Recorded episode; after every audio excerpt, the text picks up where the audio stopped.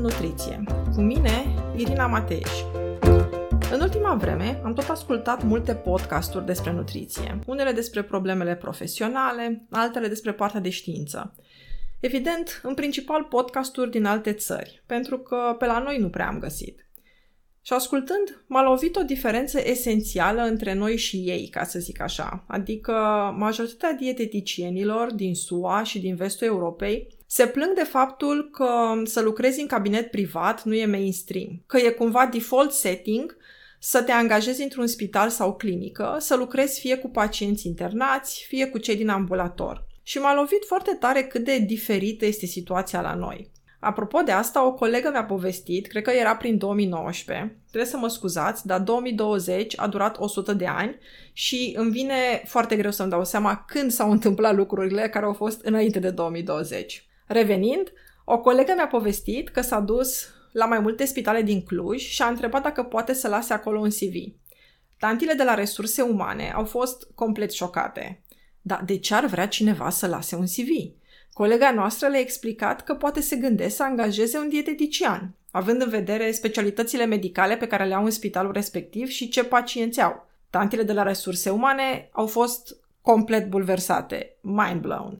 Colega totuși a lăsat un CV, evident fără urmări foarte utile. Ok. Uh, motivul pentru care la noi rata de dieteticieni care lucrează în cabinete private este atât de mare este evident, pentru că e al naibii de greu să te angajezi într-un spital. Majoritatea având oricum nevoie să existe calitate juridică și să lucreze în baza unui contract de prestări servicii. Eu personal exist ca un fel de struțocămilă aș zice chiar o struțocămilă la pătrat. Adică odată sunt un, o combinație din asta bizară de un fel de uh, medic slash dietetician și a doua oară pentru că lucrez într-o clinică, într-un spital, dar în același timp exist separat ca entitate uh, juridică. Și de aici am ajuns să mă gândesc la momentul în care am început eu să lucrez la Ametist, în 2014. Și având în vedere că lucru într-un spital este destul de rar pe la noi, uh, cred că ar fi interesant să vă povestesc unele particularități. Eu am fost angajată cu o lună, înainte să trebuiască să încep să lucrez.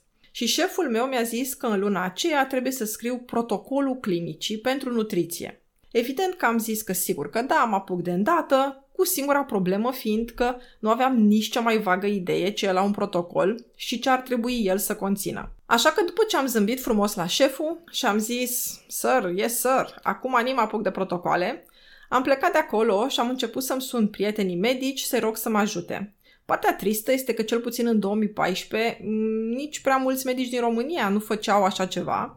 Prin urmare am trecut la prietenii medici și dieteticieni din alte țări. Așa că m-am gândit să vă spun un pic despre protocoale. Ce sunt ele și ce vor ele de la noi. Pentru că chiar dacă majoritatea lucrează în cabinete private, Poate sunt printre voi și persoane care vor să lucreze într-un spital. Și în caz că o să ajungeți să lucrați sau deja lucrați într-un spital, nu pot decât să sper că aveți sau o să aveți și protocoale. Și mai mult, mi-ar plăcea, dacă mai sunt și alte persoane interesate, să dezvoltăm mai mult împreună protocoale pentru nutriție în spitalele din România. Așa că o să vă zic în mare despre protocoale și, uh, pe scurt, ca exemplu practic, despre un protocol anume. În primul rând, protocolul este un document pe care trebuie să poată să-l înțeleagă oricine altcineva cu aceeași pregătire, chiar dacă eu nu sunt acolo să-l explic. Zic asta pentru că am văzut și protocoale foarte prost scrise pe aici, pe la noi în România, care erau așa un fel de poveste despre nemurirea sufletului. Protocolul elaborat de mine este verificat și aprobat de șefii mei direcți și este revizuit periodic conform cerințelor ANMCS.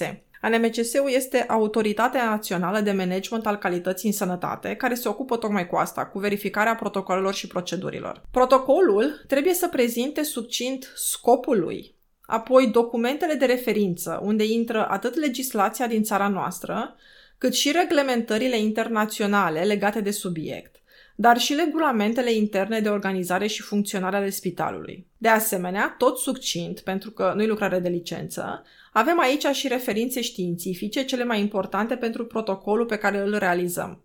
Apoi există un capitol de definiții și abrevieri, pentru că, după cum am zis, protocolul trebuie să poată fi înțeles și urmat de oricine îl citește și dacă eu nu sunt acolo, să explic ce a vrut să zic autorul. Apoi se arată domeniul de aplicare și, în final, se trece la descrierea procedurii în sine. La partea de descriere nu folosim metafore, hiperbole și alte lucruri de la ora de limba română. Nu. Totul trebuie să fie cât mai simplu, clar și practic. Scrierea unui protocol nu e un moment în care să ne apucăm să arătăm cât de buni eram la compunere când eram la școală. Partea următoare uh, presupune explicații despre controlul procedurii. Cine controlează procedura, cine face auditul, apoi explicații despre potențialul management al riscurilor, dacă acestea există, explicații despre resursele umane implicate, um, adică eu, dar posibil și unele dintre asistente sau alți medici din clinică. Aici sunt mai multe părți, unele nu țin de mine, ci sunt dictate de persoana care se ocupă de controlul calității. Partea pe care a trebuit să o mai fac eu, legată de controlul protocolului, a fost să elaborez un indicator de calitate, care să măsoare cât de bine facem noi treaba indicată în protocol. Ok. Și pentru claritate o să vă dau un exemplu practic. Am ales uh, protocolul cel mai simplu și anume protocolul pentru screeningul malnutriției. Avem întâi scopul lui, simplu și la obiect, și anume Prezenta procedură descrie protocolul privind stabilirea screeningului nutrițional, el având ca obiective stabilirea riscului nutrițional cu ajutorul unui instrument de examinare validat și determinarea acțiunilor adecvate bazate pe rezultatul oferit de acesta. Apoi, avem doi documentele de referință, aici nu cred că are rost să citez legi, uh, dar ca referințe internaționale am citat ghidurile ESPAN. Apoi avem partea de definiții și abrevieri. Am definit malnutriția, Uh, ca fiind sinonimă cu subnutriția în cazul uh, malnutriției oncologice. Și reprezintă lipsa aportului caloric necesar sau incapacitatea absorpției, ce duce la modificarea compoziției corporale, inclusiv scăderea masei musculare, și modificarea masei celulare, conducând la scăderea capacității fizice și mentale și cu un impact negativ asupra rezultatului clinic în urma tratamentului bolii. Și a mai definit screeningul pentru malnutriție ca fiind un proces rapid efectuat cu scopul identificării pacienților la risc cu ajutorul unui instrument validat. Și am explicat următoarele abrevieri. Ce este ESPN, adică European Society of Enteral and Parenteral Nutrition, NRS 2002, care este Nutritional Risk Screening 2002 și ce este IMC-ul, indicele de masă corporală. Descrierea procedurii în sine a fost astfel. Stabilirea riscului trebuie efectuată în primele 48 de ore de la internare. Trebuie efectuat cu ajutorul unui instrument de examinare validat. Clinica Ametis folosește NRS 2002, procedură simplă și care poate fi efectuată de rutină de oricare profesionist în domeniul sănătății. În clinica noastră poate fi aplicat de către dietetician, asistente sau oricare dintre medici. Rezultatul screeningului se notează în fișa pacientului, secțiunea nutriție, sub secțiunea NRS 2002, de către persoana care l-a efectuat. În baza rezultatului screeningului se stabilește riscul nutrițional cu următoarele variante și indicații. Fără risc, Indicația către pacient va fi să repete săptămânal examinarea NRS pe perioada tratamentului. Risc moderat, indicația către pacient va fi reevaluare săptămânală și discuție cu dieteticianul sau medicul pentru a înțelege riscul nutrițional. Și risc ridicat, indicația pentru pacient este evaluare nutrițională efectuată de dietetician sau medicul nutriționist și terapie nutrițională. Bun. Și apoi ultimul element despre care am vorbit și anume indicatorul de calitate pentru screening. Adică cum știm cât de bine sau de prost am aplicat noi această procedură de screening. Aici nu ne referim la cât de bun e instrumentul de screening sau cât de bune am fost noi ca persoane care am aplicat screeningul, ci ne referim în sine dacă s-a făcut sau nu s-a făcut ce scria în protocol.